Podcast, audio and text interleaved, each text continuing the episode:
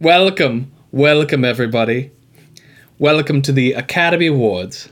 And the winner for Best Animated Short Picture, awarded last week, is to be revealed later in this episode. Stay tuned.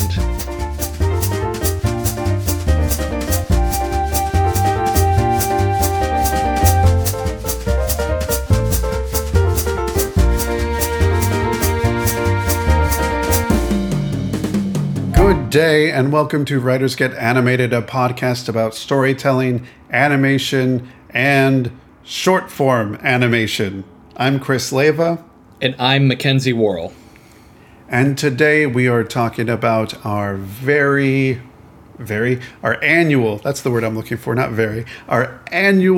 look at the Oscar nominated or Academy Award nominated short films category animation. This is one of my favorite episodes to record all year.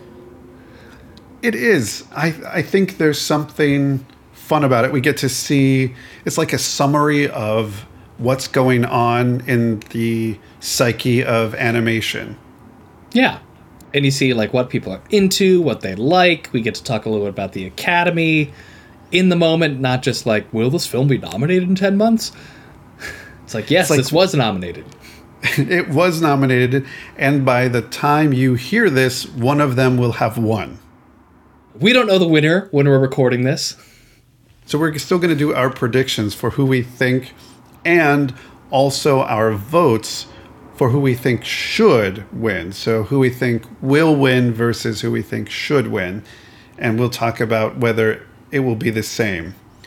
And in our show notes that you can find at writersgetanimated.podbean.com, you'll be able to get a link to all the past episodes where we talk about the Academy Award nominated shorts. I think it's a fun one. The shorts are just an interesting beast altogether.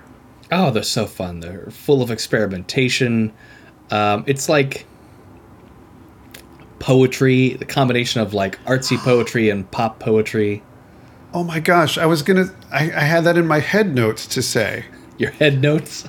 My head notes. You know, the notes that I didn't write down in the in the document notes that we use.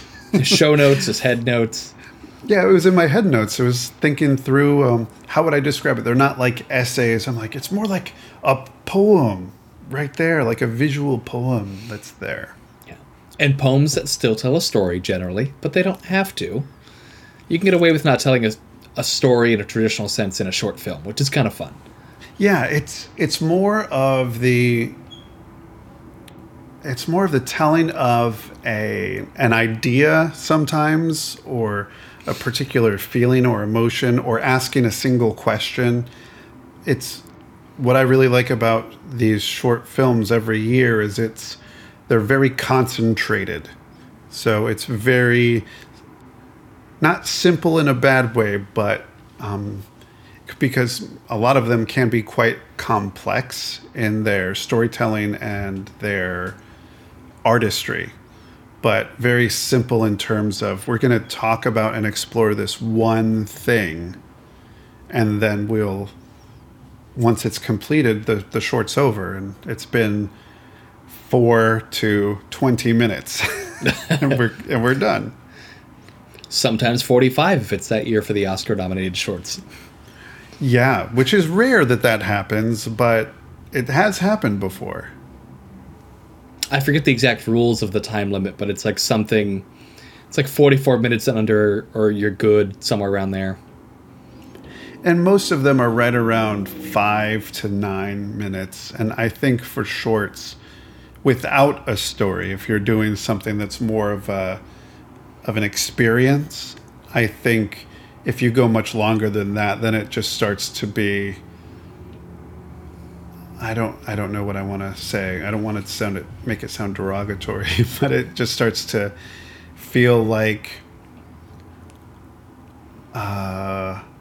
meandering. Yeah, it doesn't quite feel like it's anything. Like there's one of the things that I would say is there's the experimentation that Disney used to do in things like Fantasia, where they would just play around and, you know, try to do things in a more hey, we're going after this one idea to this one piece of music.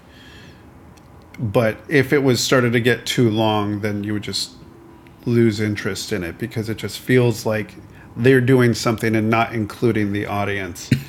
So I feel like if it's longer than about 7 minutes, that you need something to bring me back into things, a framework for me to follow. Mm-hmm. Otherwise, you're just doing something for yourself. And sometimes the story that it tells when it gets longer can be just the emotional story of the viewer. It doesn't have to be like a literal story in the short. But if you take me on an emotional journey, and you know what my story is, my emotion story, as I'm watching this, I'm good. I'm in that. 2 hours of that, maybe not so much. But like 7 to 45 minutes, I'm in. Yes. And I do enjoy going to the screenings where they show all of them together, because then it just feels like you're just taking these random things that don't go together, but you start to see themes together. It's like a collection of poetry, and maybe they start to talk to each other, and you start to see different things going together, different themes that suddenly spark connections that wouldn't normally be there if you had seen them all separately. And I just think that experience is fun. Yeah. Did you see a theme this year? I saw a couple of themes this year. So let's make a list. Well, not a new list, but let's read the list of the nominated shorts from this year. Would you like to read them, Mackenzie? Absolutely. So... I don't have it written down in order, but I'm going to try to do it alphabetical order. No set order here. So first off, we have Animal Behavior from Alison Snowden and David Fine of Canada. Then we have Bow from Domee Shi, which is a U.S. film. It's a Pixar short. What's the next letter in the alphabet? Late Afternoon from Louise Bagnall of Cartoon Saloon in Ireland. We've talked about Cartoon Saloon before and some of their films. Yes. They did Breadwinner last year. Then One Small Step from Andrew Chesworth and Bobby Pontillas? I'm probably pronouncing it wrong. Sorry, Bobby. Which is a joint U.S.-China production. And finally, Weekends from Trevor Jimenez, who this isn't a Pixar short, but I think he works at Pixar, was my impression. Yes, she does. Okay. It did thank people at Pixar at the end of it, in the credits. Which, bless Pixar. I'm so glad. Even if they're not producing the short, they really support people at that building making animated shorts. Yes. Imagine if you could go into work and make something that you love and are passionate about that was completely in competition to what your office did, and you still got paid to do that. That's great. That is great. It's creative awesomeness. I think it's part of just mentoring... And this is part of why I think animated shorts are important, because it's about mentoring new voices. And I love to see the voices that are expressed in animated shorts, because usually, not usually, but lately, the animated features feel a lot of one note, and they sort of start to feel like, oh, it's this company's version of this, so I know what I'm getting with that one, and I know that one. And now there are about 8 or 9 animated feature films coming out, and they all start to blend together sometimes. It's like, well, I think you don't understand that animation could be something else and different and new, and you can try and experiment. And maybe you don't want to do that for 70 minutes, but maybe you can do it for 7. Yeah. I'm so glad you brought up mentoring. Because specifically, and I don't want to talk about the details of Bao yet, but I saw Bao originally at a presentation from the group Women in Animation, or WIA for short. And that's when I saw Incredibles 2 also, like way back in the summer. But it was primarily a Bao event, and they happened to screen Incredibles 2. But there was... It was about women at Pixar and what they did. And so there were a couple women whose names I forget, sadly, who have been there for a while and They told the story of one day they looked around and realized, like, there aren't many women here. They need to do more about that and figure out what the gaps are and mentor the next generation of women at Pixar. And Domee Shi, the director of BAL, is one of them that they chose. And now she's going on to be the director of an upcoming unnamed Pixar film. That's terrific. Ta-da! I think that's great. I think animated shorts need to be that platform for people. They need to be that proving ground for people, but also not just to prove somebody's worth, but to give them the experience they need, because generally it's, you're not just going to randomly get to direct a feature animated film. You need to practice it and learn what it's like and understand the pitfalls and figure things out. That's why usually in theater programs, like the theater program I went with, it was, here, direct a one act and then direct a full length. Mm-hmm. Because 40 minutes versus 2 hours is quite a lot. You know, there's a lot there. If you can handle this one small thing, let's see if you can then move on. And the goal is to be successful. And I would say, based on the nominations here, these were successfully done films, and hopefully we'll hear more from them. All of these artists. I gotta say, while the Academy votes on their favorites to narrow it down every year, I feel like every year in the lineup there's one that I personally just don't care for at all. But this year, I like them all to a certain degree. Yeah. There's some that I prefer. Yeah. But I was entertained by all of them and moved in some way and felt something emotionally, viscerally emotionally, with all of them. Yeah. So I'm really excited to talk through these. And if you haven't seen them, just know that we don't have a spoiler-free zone with these. These are all just, because they are shorts, we will be talking through things that might spoil some of the details, especially on things like late afternoon, which to talk about it, we have to talk about the ending. We have to talk about the things that happened there. So just a fair warning to you, if you haven't seen it, we will be spoiling some of the details of the plot. However, we are not spoiling the feelings that you have in experiencing them, so still go watch them. Yeah. I've cried both times I've seen Late Afternoon so far. So I don't think it diminishes it. No. I explained Late Afternoon to my wife, and she cried while I was explaining it. Mm-hmm. That's the power of that film. I don't want to start with it, but should we go alphabetical order so we can work through these, or should we? Yeah, let's start with animal behavior, which I've seen. Most of these I've seen twice now, at least, just for various reasons. The first time I saw animal behavior, it was when it was online viewable for a hot minute, and I think I just watched it alone in my room. And then the second time I watched it this week was with an audience, and seeing it with an audience is very different. Mm. I could see with an audience is there's a lot more responsiveness vocally to this film than you have when you're just alone in a room. And I think audience is a very big piece of some of these films, especially comedies. Mm-hmm. There's this one story that films especially have to leave the space in for audience reactions. So they might feel awkward if you're watching it by yourself because they feel long and the comedy doesn't work because the comedy doesn't feel fast. The comedy is edited longer to allow for people to laugh and not miss the next joke. Except for comedies like Arrested Development, which just doesn't stop. It's edited so that way there's no time to breathe. Yeah.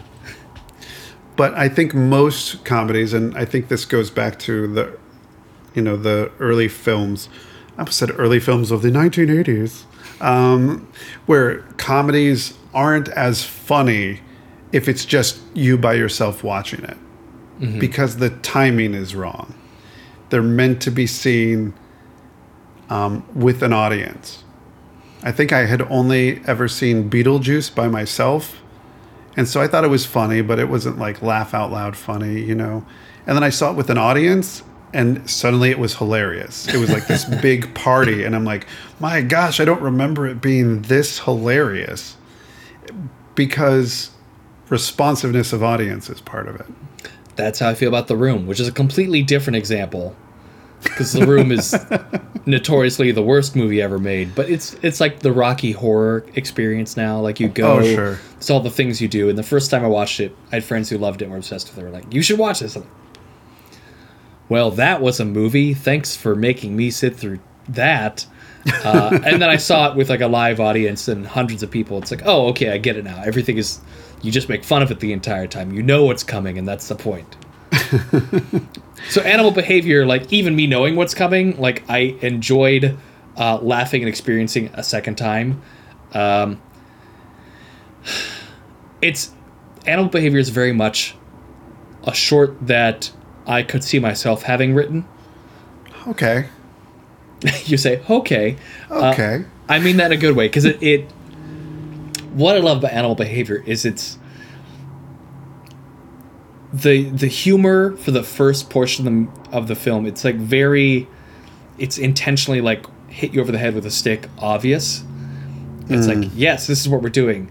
They're animals and they can't get over their inherent behavior. Haha, isn't this funny? Let's do 10 minutes of this. And then where I see myself in the writing of this is where it goes from like they're animals to they're humans very quickly. So the spoiler here is, of course, is that we have the therapist who's a dog and the new patient who's a gorilla. They wind up fighting and they're behaving as animals, and the gorilla throws this broken stick out the window, and the therapist jumps after the stick out of this like 10-story skyscraper in downtown Toronto. And you hear like a car screech to a halt and like a tire roll away, and everyone in the room is silent. Like, he just killed the therapist. It's funny, funny, funny, funny, like, oh, crap, this got real. And the dog comes in, says, oh, I think this is yours, hands him back the stick, and goes back to being a therapist. And that's really the switch that I really enjoy. It's like they're animals, and the writers and directors pull the rug away and reveal that they're humans. They feel the way we feel, even if they behave insanely before that. And to be real, there's nothing that they quite did that would be totally unlike a human person, a human being losing control emotionally. Yeah. And I think they go for that. They choose a strange assortment of animals to try to talk through very human tropes, especially humans that would be in a group therapy session. So we end up in this group therapy session with Leonard, the therapist dog, who's a very good boy. And so you have the really good, like overly friendly therapist represented by a very overly friendly dog. And then you have somebody who's in a bad person in a relationship, you know, somebody who's a bloodsucker, who drains their significant others, and represented by a leech. Literally, she's a leech. And then you have the person who overeats, who's represented by a pig. You know, the person who's there because they can't control their weight. And then you have somebody who is just overly sexualized and seems to be, quote, a sexual deviant, played by a praying mantis who eats her mate while they're, you know, in the middle of, you know, romance time sessions. And then, is that everybody? There's the bird. The bird who did something tragic as a child and is trying not to be defined by it now. And then we have the gorilla, Victor, I believe. Yeah. Who comes in, who's just like the brute, the one who can't control their anger. And usually that's the trope on somebody who comes into a group therapy session. The, I'm not even supposed to be here, but they're the person who probably needs it the most. You know, that trope of just group therapy. So they know the tropes of the people, the kinds of people and characters who would be in a group therapy session, but giving them an animal counterpart. So it doesn't look normal. Mm-hmm. So there's not like, you don't get the usual animals that you would expect to see grouped together. So like, oh, cat, dog, and bird, and fish in a fishbowl. And, you know, it's a little bit strange. For a while I was like, what is that? The leech. I'm like, what is that, a worm with teeth? Like, what am I looking at? Yes, that's a leech, a worm with teeth. Yeah. So, I just found that to be interesting. I see what they're setting up. And as you were saying, it is really obvious at the beginning in terms of we're hitting you over the head with exactly what this is. And you're just laughing because of the, okay, I've seen this before, but now they're animals. And that's what's funny, is the fact that they're animals, and it just feels absurd. That's the word I was looking for. It's just the absurd. You're laughing at the absurdity of it.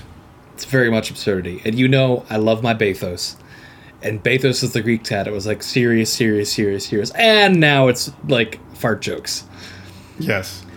And I also love the reverse modern bathos, which this does, of the Fart jokes, serious emotional moment. And so then maybe just a sucker jokes for it because it's bathos. I do love the undercut. I mean, that's my comedy style. That's my go-to. That's my brand. You know, mm-hmm. That's the Chris Leva brand, is the undercut something. I'm being authentic with you. Now I'm going to undercut it. And then... Or I'm just gonna, this is really funny, and now I'm saying something that's just got rid of all of that good feeling. Yeah. But now we're funny again, right? Yeah. I think people would describe it as a gut punch. Yeah. And I'm okay, whatever you want to call it, like it's, this film does it so well in that one moment. I'm not articulating it well, but I really like that moment in this film. Yeah, it was a shock. It takes the air out of the room on screen and the room of the audience. Like, everyone has the exact same reaction on screen and in the audience at the same exact moment. Mm-hmm. The fact that you see the stick go out the window and the dog just goes, everyone just... I remember just being like, oh, and you hear the car without the car sound effect, I think. You're just, what just happened? And they leave time to just stare at that window. There's just, it feels like it goes on forever. I know it doesn't, but it's just this, they linger on it for so long. Anything else we should say about animal behavior?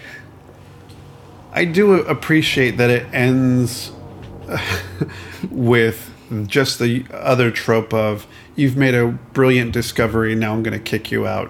We'll see you next week. Yeah. Like, I can't wait that long. No, I just figured this out. I need to be worked on, please. Yeah, process. Go home. Do your homework. You're in therapy. They give you paperwork. I think that's all I want to say. I enjoyed that it leaned into the tropes. Yeah. Agreed. That's the one lean in that I believe in. Lean into the tropes. Okay. Anyway. So next up we have Bao from Domee Shi. I feel like I've seen this one too many times now. I'm too close to it. So can you talk through just the overall idea of what this is about? Like, what happens? This one is so wonderful. It's a...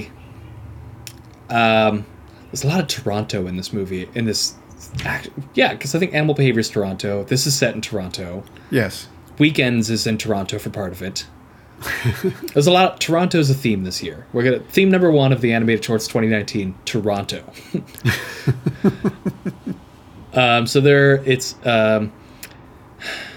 this Chinese Canadian woman and her husband, I think.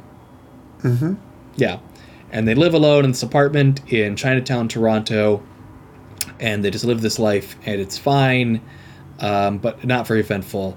And so then one day, the woman is making her bao, these steamed dumplings, and she puts one in her mouth and it comes to life, and it becomes this like pudgy baby-faced dumpling that she raises and grows up, and slowly the dumpling grows apart from her, as the dumpling is wanton to do. Oh yes. I feel both good and bad about that joke. Thank you. I feel like that's very on brand for you, Mackenzie. I will take that. And essentially at the end it's revealed that well, it does another like bathos moment of like the dumpling is leaving with its girlfriend that it got engaged to, and she doesn't want the dumpling to leave, and she's fighting with it and decides, like, rather than letting you leave, I'm gonna eat you, and she eats a dumpling and starts crying. And then it cuts like the next day, she's in bed still mourning and crying, and then comes in a human young adult that looks like a dumpling. It turns out she just saw, like, her baby was like little dumpling, like that was her nickname, and she just envisioned this narrative about this dumpling around this kid, and the kid really was moving out and growing up, and she had a hard time dealing with that. And so they kind of eat and make up. Which I think is the most beautiful moment of that whole thing. This... I mean, you don't realize that it's about this. You think that it's a silly thing about either this woman is hallucinating or she's working through something. And you don't know. That's what I like about it, is they don't show you anything beforehand. All you see when it starts is her making dumplings. That's it. That's where you begin. So there's no hint of anything. You don't see any sadness in her. You don't see, like, oh, she's depressed for some reason. She's just making dumplings. And then it comes to life. And then she cares for it, and it grows up and grows older. You don't know how long it's been. Maybe a week, or maybe a year. Who knows how long that she's been working through this. And then that reveal... Like, you just think it's ridiculous and absurd until she eats the dumpling. And I think if you search Twitter for bao, you find just people going crazy about that moment. Like, that's all they talk about is, you traumatized my children, you know? So, yeah, she's a Pixar filmmaker in the making.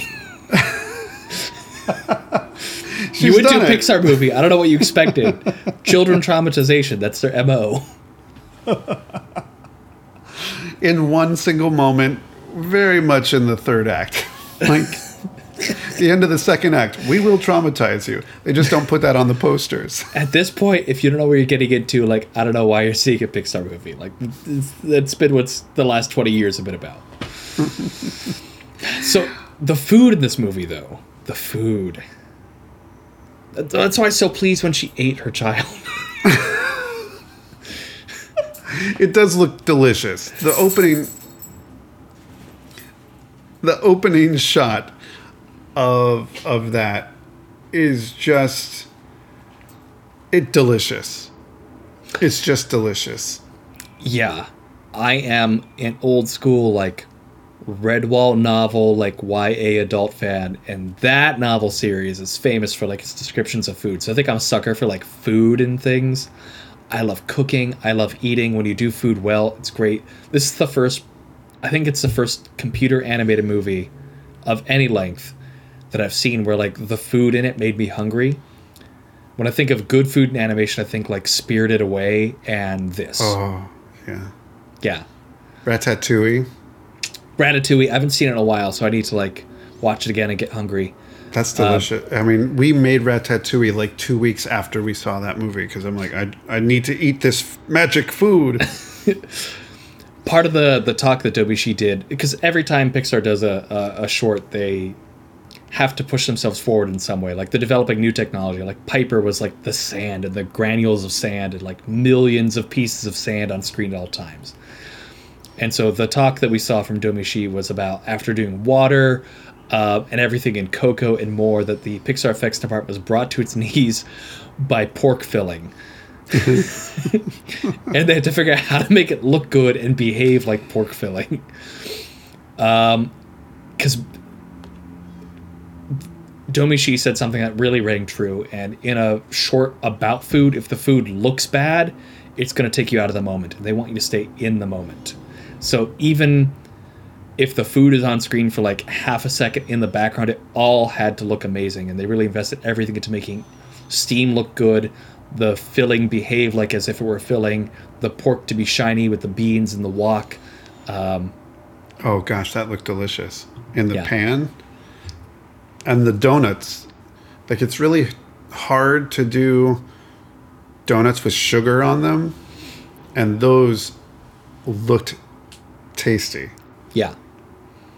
Yeah. And they just looked delicious. I wanted to go get donuts. Mm. I wanted to go to Fox in the Snow here in Columbus, grab one of those donuts and eat one of those donuts because I was, oh gosh. I just had Fox in the Snow like 6 weeks ago and I'm craving it again now. For our new listeners, I don't live in Columbus anymore, so I only get delicious things like Fox in the Snow sometimes. But you're totally right. I would watch a Pixar movie about Fox in the Snow while eating Fox in the Snow. Oh, now, okay. Now I know what our animated short is. There we go. A knockoff of Bao. A knockoff by two of Bao. Dudes in animation. But with a fox. The Little Prince Ben Bao.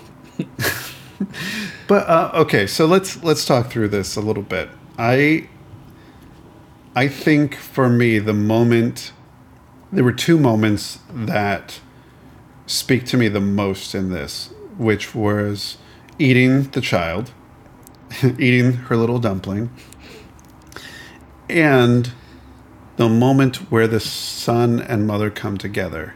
So it's this moment, there's no dialogue in the whole short, which is pretty typical for animated shorts. We've talked about that before, that dialogue is usually very sparse in animated shorts, whether that's because of not having time, not having money for actors, not wanting to do mouth movements. For whatever reason, usually talking and dialogue is very sparse. But it didn't need any talking. So the son comes to the room. You know, it looks like, oh, it's the dumpling coming back. And then the light reveals that it's a real boy. And he comes in and he walks in and he tries to leave, and the father pushes him in and closes the door, which is basically, you fix this. You need to take care of this. You need to confront it. And the son sits down and he pulls out the pink donut box and sets it down. And the mom gets up and, you know, he takes out the donut, hands her one, and they eat together. And nothing is spoken. And they just both start weeping. They just both start crying. And then he leans on her shoulder and she returns the gesture. And they lean together and just cry. And it's like, it's the lesson of sometimes it's about the intimacy and it's not about what happened before. It's about, oh gosh, I'm about to cry. Can we be together again? Like just being. It's the non-spoken, are we okay? Right. And it's just that moment of togetherness. Oh my gosh. Oh, hang on. I'll be okay. Oh, I mean, it doesn't. Yeah, it's just another theme as we go through, we've just hit two of them. But as we see, another theme in 2019, these animated shorts, is what's happening internally in a character is represented by something very physically manifested in the reality of the world. So in animal behavior, something internal is just there. In human internals are there represented as animals. In Bao, what she's feeling, what she's going through, is shown in this absurd retelling of letting go of her child at various points through a dumpling that's come to life. So, but still going through that emotion of anger and betrayal and feeling like she wants to hold on so much to the way things were that she would be willing to consume to keep the child on her own, but still losing the child. Yeah. It's just... So it's just out there. The internal journey is manifested in the visuals. Yeah. And the visual... So. The last thing I want to say is just how much I appreciated from going to the talk, learning about how Pixar made this film. And of course, Disney animators, as we've talked about many times, are renowned for like, oh, we're talking about Moana, let's go to Polynesia and just kind of like see everything in the Pacific Ocean and like culture and experiences firsthand. We're doing Coco, let's go to Mexico and do Day of the Dead. And to do the story of modern Chinatown Toronto, the Pixar animators went out to San Francisco and Oakland Chinatowns for Granny Watch, and they just watched grandmothers walking around on the streets in Chinatown. So just imagining a whole bunch of like 20 to 30 year old animators just hang out in Chinatown with like sketchbooks, like sketching grandmas, like picking out like different fruits and stuff from Chinese grocers. And actually, Domee Shi's mother came out and had a dumpling making class with the animation crew. Which it shows that there was like that process was studied, because there's this masterful process. Like, I feel like I could make dumplings after seeing like, oh, okay. And then you do that. Then you just turn them out in discs. It's very similar to tortilla making. Yeah, I was like, oh yeah, you twist them together at the top, exactly how it looks. Now I get it. I get dumplings. Ah. We get it. Thank you, Bao. Should we move on to late afternoon? Oh God, I don't know if I could take it. But yes, let's. This one, I really like late afternoon, and I have... ugly cried in private and ugly cried in a crowded theater over this now. It's a very personal movie, and at a certain point you kind of see the twist coming. Yes. But that doesn't stop it from being emotional, because it's such a well done journey, and there's not as much to talk about as I think animal behavior and Bao have, like the different scenes and the elements and how they do things. Late afternoon is very much an emotional journey. Yes. But that emotional journey is also a story here. And you feel everything that the main character is going through, because they're taking you through her mental state, literally. Mm-hmm. So the story of late afternoon is we meet an older woman in a chair, and a young woman, we assume is a nurse, comes in and says, hello, it's Kate. And the older woman says, oh, well, it's nice to meet you. And so, would you like some tea? And she offers the old woman some tea and a biscuit. And then the old woman dips the biscuit. It breaks off, as, you know, biscuits or cookies and milk as want to do, just gets saturated and drops in. And she stares into the cup, and we dive into the cup, and through the tea, the color, the liquid transforms into the ocean. And we see this young girl having all these times at the ocean and with her mom, and she spells her name Emily on the shoreline, and then we see a wave come and take it away, and the old woman is just shocked that this memory has come back. You just see her breathing deeply, and each time that she has an interaction with Kate, another different memory comes up. A memory of a husband comes through, and then the memory of a daughter comes through, and it's just this very rapid fire, but it doesn't feel, it's not like fast, but it's very fluid, and it feels like you're in water, mm-hmm. that you're in a current, and you're being taken through these things that you don't have control personally of what synapses are firing. You're just on this thing. And at some point, then it starts to move very quickly. You know, a woman goes into a bath, and then her belly grows and she's pregnant. And then, you know, it just keeps going from there.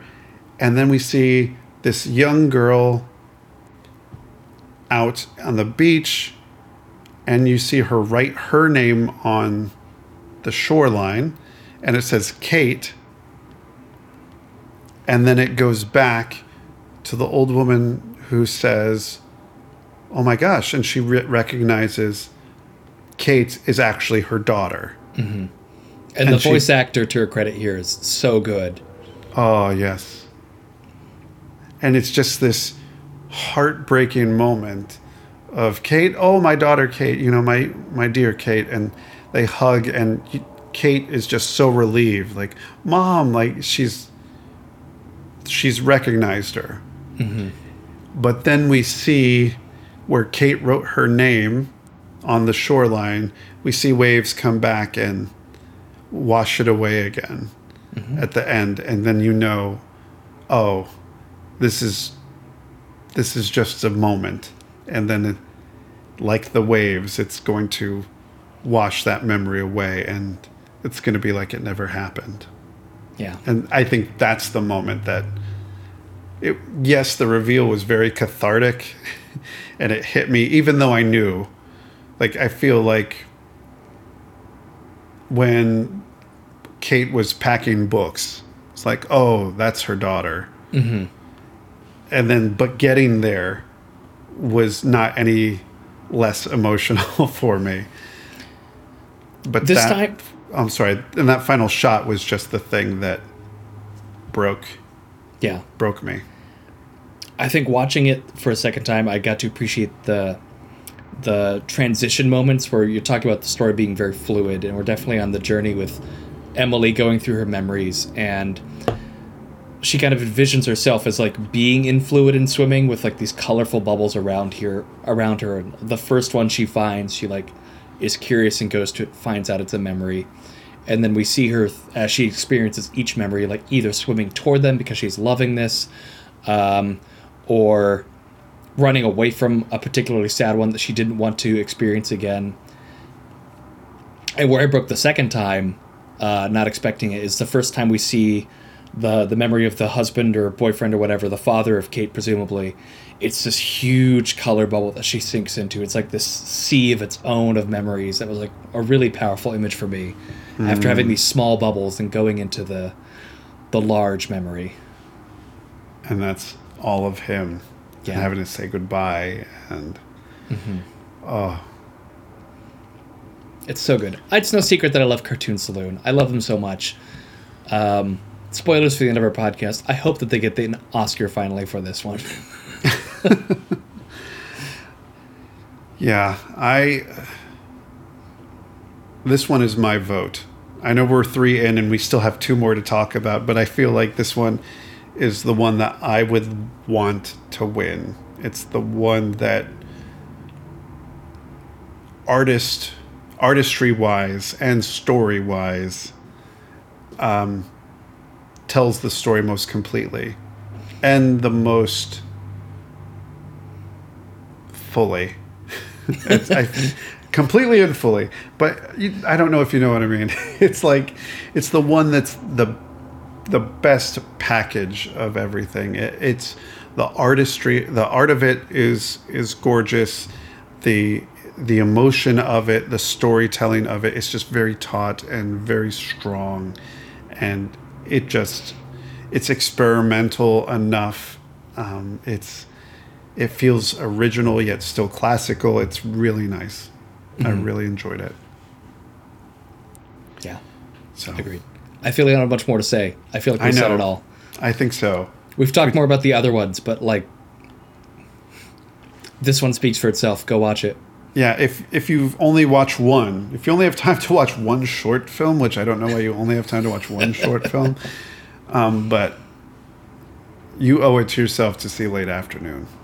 Yeah. Yeah. Okay. Should we talk about One Small Step? Yeah. So One Small Step is the joint U.S. and China production. This one I also liked. It's another parent-child relationship one. That's theme number 2. 3. 3. Up to 3 themes. Toronto, emotional or internal journeys coming manifesting themselves in an external world, and then the parent-child relationship. Yep. There we go. There's your short film. That's your mathematical formula for getting an Oscar-nominated short film in 2019. Toronto's the manifestation physically of a parent-child relationship. There you go. Done. You're welcome, everybody. Except One Small Step, I think, is set in San Francisco. It's very San Francisco in look. Mm-hmm. So we have this is another no dialogue short. We have this little girl and her dad. Her dad is like a cobbler, a shoe repairman, and it's about this little girl who loves space, and like I think he either buys or makes for her like these like astronaut boots and encourages her love, and she enrolls in astronaut school or something. Astrophysics. Yeah. Astrophysics. College of Astrophysics. And so she's trying to get into the astronaut program and figure out like what she needs to do to have her dream come true. And at one point we see her at a low moment where she's rejected, she's failing her courses, and she comes home to discover something has happened to her dad, and there's clearly a funeral scene. And she goes under his shoe repair desk and finds a box full of all of her shoes. All of them. Now I'm crying a little bit. Yeah. That she's ever had, and he's repaired, and he kept all of them for her, and this inspires her. She goes back and finds the astronaut boots, and she finds it within herself to overcome the obstacle she's had, and rather than like being left alone and feeling helpless like she had been before when her peers start to struggle, she helps them also and lifts up the whole group together, and they presumably all go to astronaut school, which is like Hogwarts but on the moon, I think. Yes, and then they all graduate and she ends up in space. Yeah. And there's a moment that she steps off onto the moon, I believe. Mm-hmm. And as she's taking her step on the moon, it cuts to her stepping off her bed or onto her bed and jumping into her father's arms as a child in her old boots. Like the dream that the father supported, the support of her father now put her here. But also the unseen way, like trolls in the night fixing shoes. Yeah. You know, putting that shoe together. For you.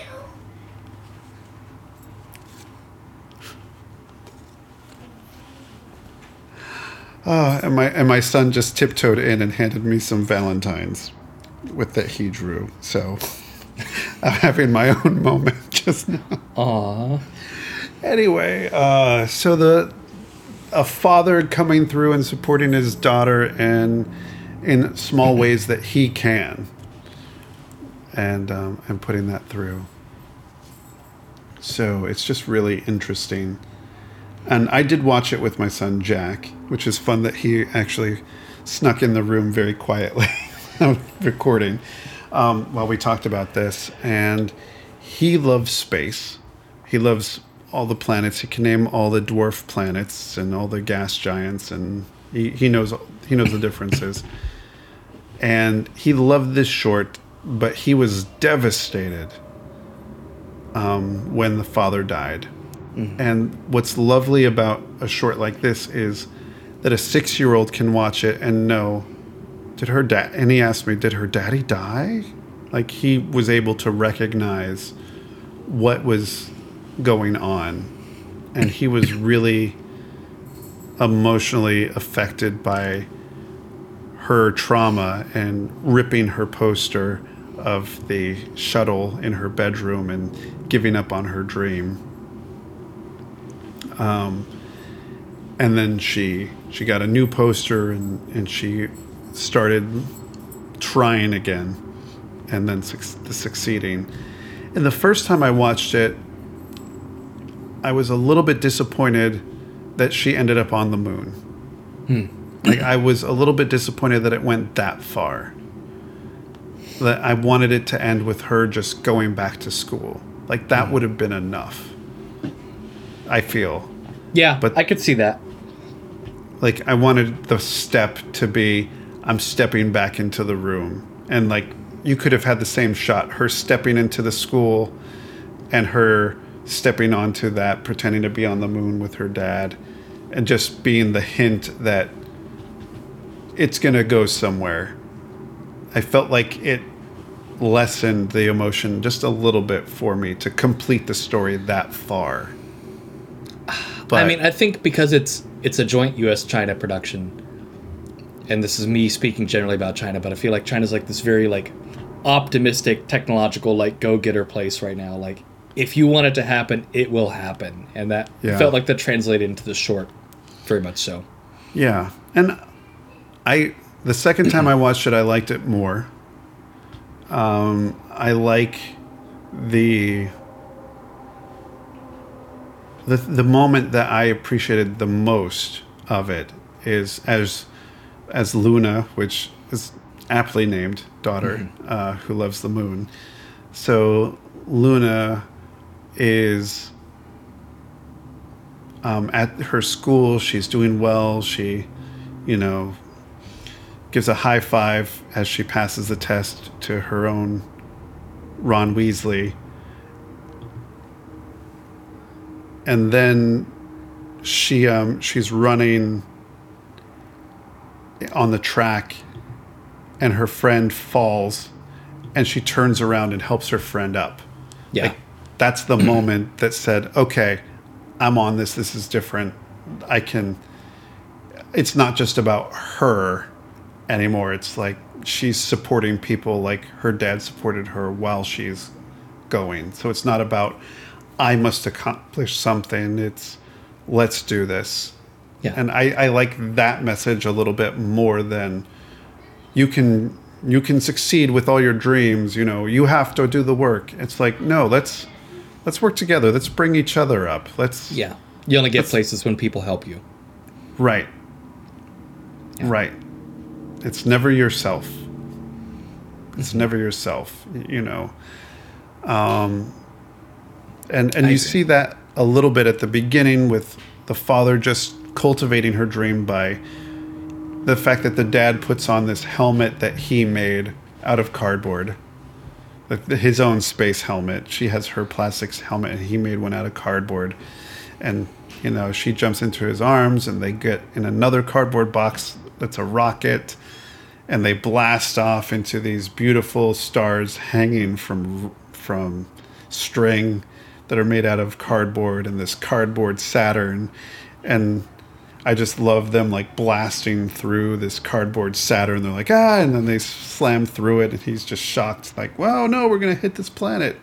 But it's made out of cardboard and it's flimsy and it falls over. And it's just, there's another manifestation of an internal thing coming out and being displayed. Here's this dream world that we're living through again. So, yeah. And a father-daughter relationship. So, I really like the aesthetic of this short overall. I think it looks really pretty. I think my only criticism of One Small Step is the pacing sometimes felt weird. Yeah. Like, it's like a hard cut to this sad funeral scene and a hard cut away from it. And so it's a little, like, I don't know what the word I'm looking for is. Jittery. It's like emotionally jittery. Yes. It doesn't let you... peanut butter smooth. Yeah, it doesn't let you complete that emotion. Yeah. There are about 3 different shots at the funeral. It cuts to her with the candles, and then her setting it down, and then her in her room, and then it's just like really, really fast, instead of just holding there for a moment. I feel like it just moves really strangely in that time period. And I get it. They're all great shots, and it's hard to kill your babies. Totally get it. Each one of those images could have told that story on its own just fine, but the problem is they're all great. Right. They're beautiful. Like, it looks 2D. It looks flat, but it has a 3D aesthetic. I think for me, the opening shot where she's watching a shuttle launch on TV, and you see the shuttle in each of her eyes, and it's blasting off. It's a gorgeous moment. It's absolutely gorgeous. And from that moment, I was like, I'm in. From that moment, I'm like, yes, I believe in the art of this one. I'm here for the ride. Let's do this. Speaking of being here for the ride, should we talk about weekends? Yes, let's talk about weekends. So weekends, this one I've only seen once. This one's a hard puppy to track down. It's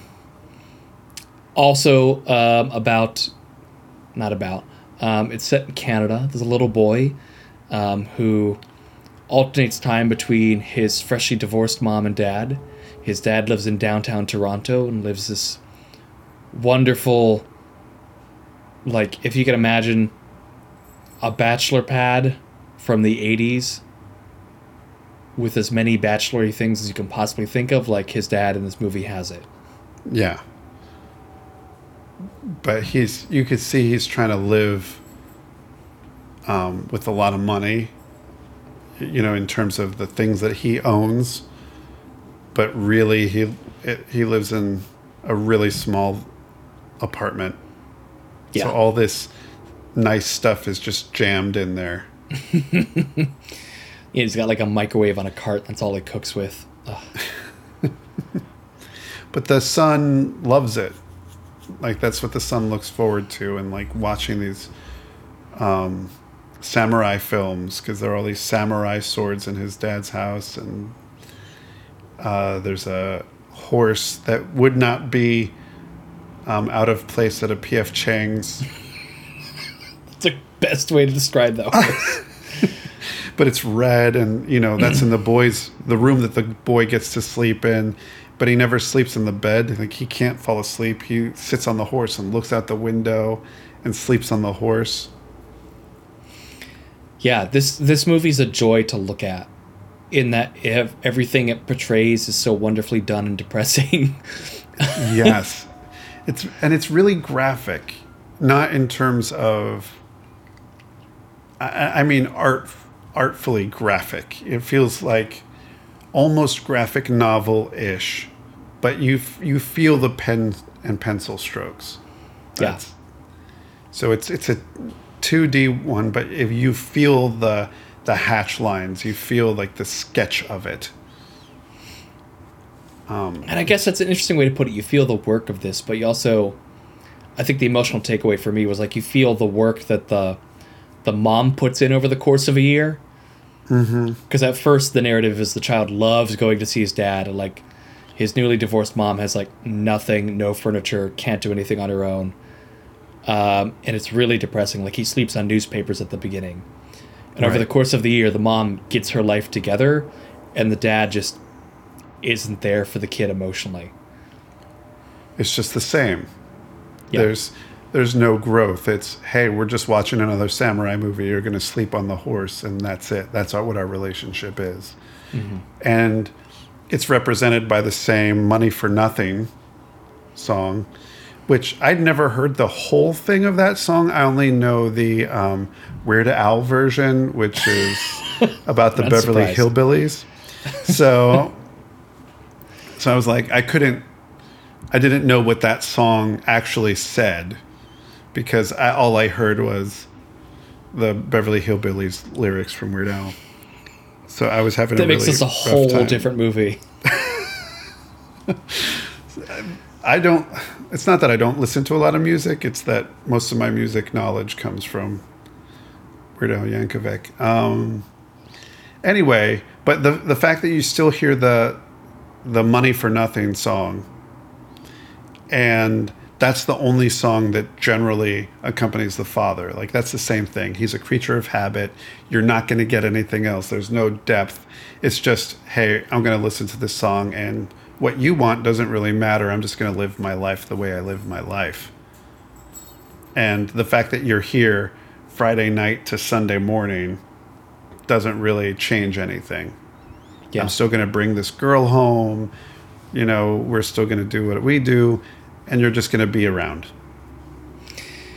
Yeah. And I think that this movie hit home. I'm not coming from divorce or anything like that at all, but it feels like a lot of people, this is a very true story for those who saw it and lived similar childhoods. Mm. Where this did ring true for me was like being a kid and having your idea of adulthood changing by like, and your opinion of adults around you changing over the course of time. Especially very specific ones based on you think this person is this, and then you live through it and start to see, oh no, they're not really everything. And like, that getting respect for an adult that you like didn't necessarily have respect for before. And then losing all respect for somebody that you thought was the coolest person. Yeah, I can't say that losing respect part, but definitely, like, I had one grandma, and, like, when I was really little, like, this is the boring grandma. She is no fun. And then as an adult, I'm like, oh, this grandma, like, challenged me and made me do things that I didn't want to do and made me grow as a person. She was awesome. Like that grandma. I like both grandmas. Liked both grandmas. Oh, there's my animated short right there. It's like there's the emotional journey. Just make sure it's in. Make sure it takes place in Toronto, and you're there. Yep, there we go. I did appreciate also that there was the fact that you start to change your idea with the mother when she lets in this random guy. You know, she gets flowers from this guy and. You can't see his full face because you're looking at him from the what's that word called? The kid's perspective? Perspective. Thank you for this perspective of the child. I'm just pointing at the sky. So you're only looking up at him, and then you see his head is basically a birthday cake with a candle on top, kind of feeling. I don't know exactly. I think in the nightmare part. And then you just start seeing these dreams of the child manifest himself. He's riding the horse sometimes. He sees the wife's new boyfriend melt and turn into this fiery furnace and flames coming out chasing him while the whole house catches on fire. You're like, okay, what did that guy do? What did that guy do? Because you know he did something. Mm-hmm. Because you hear crashing and stuff, and you see the messed up kitchen and the mom cleaning things up, and you know something bad happened. And then I did appreciate that the mom then just throws him out and doesn't let him back in. And I think that's when you start to see the son, like, notice the strength of his mother. And start to lean more on his mom. And then it seals the deal when the father gets engaged and then doesn't show up one Friday. Mm-hmm. And you just see him waiting there. And they've set it up really well to see the pattern. Here's Friday, here's Sunday, here's Friday, here's Sunday, here's Friday, here's Sunday, here's Friday. And then no father. And that's everything. You get you understand what happened. And then the son and the mom play together, and they paint, and they fix their lives together. And then they make the house their own together. And there's one last dream that's like, a Walking Dead shot of Toronto, of the kid on the horse in his dream, but Toronto's empty except for the sound of money for nothing.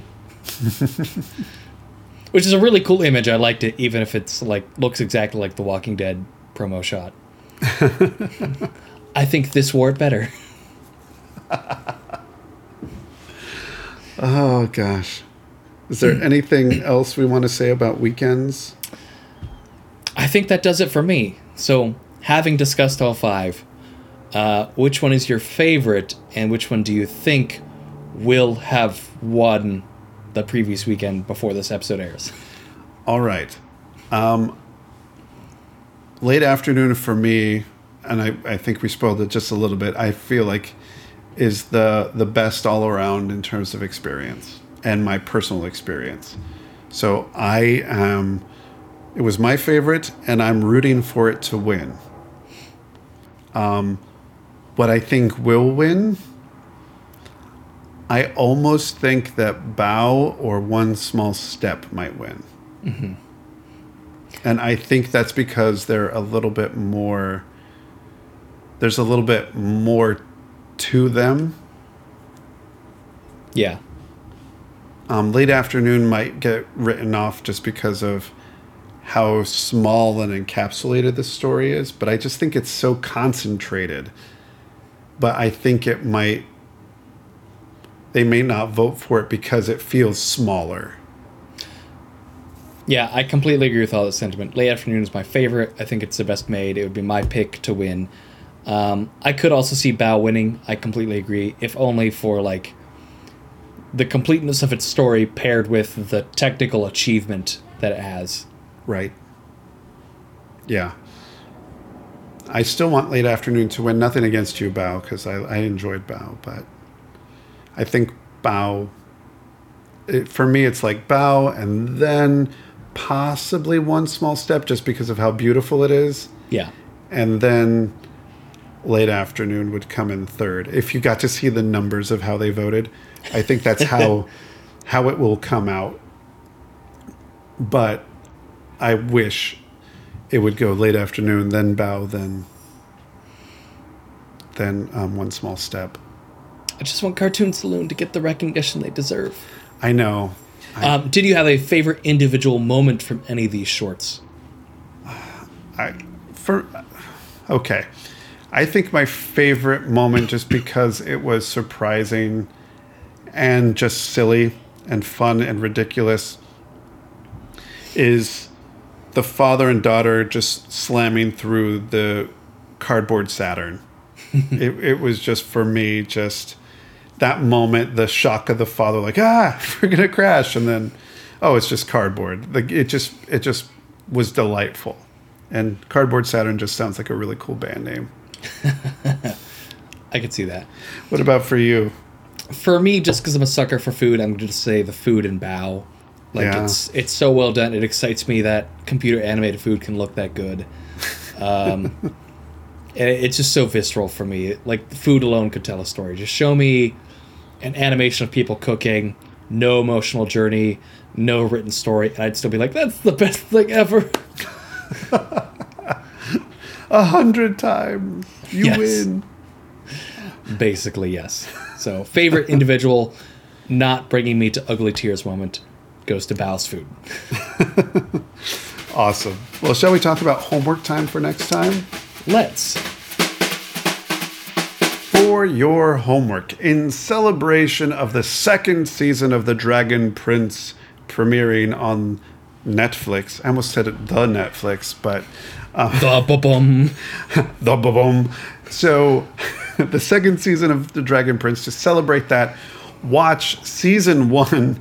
Episode 4 of The Dragon Prince, and we will be looking at the character of General/Aunt Amaya.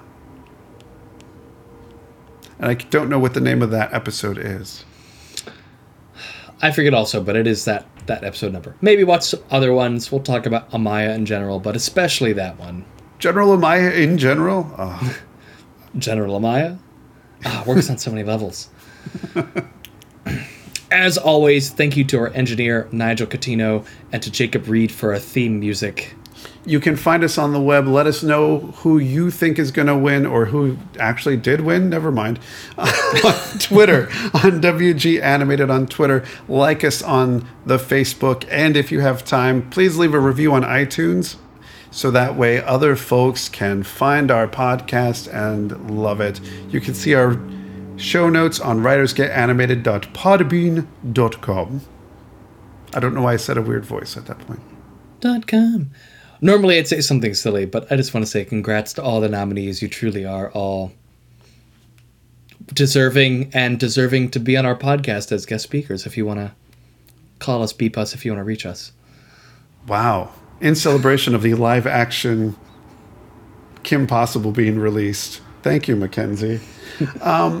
But no, the one thing in the showing that I saw of these, they showed footage of most of the nominees when they were watching the nominations happen. So they're all in their robes or they're all watching on a computer and like, we won, we got nominated. Oh, and they're all like crying and hugging. And it's just nice to see the creators for once. So to remember that people made these.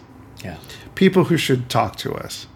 People who should talk to us. People should be on podcasts. Yes. Good night, everybody. That's all that's left to say. And the Oscar goes to Bow. This is the first Oscar and nomination for Domee Shi and Becky Neiman Cobb. Academy Awards in this category have been presented since 1932.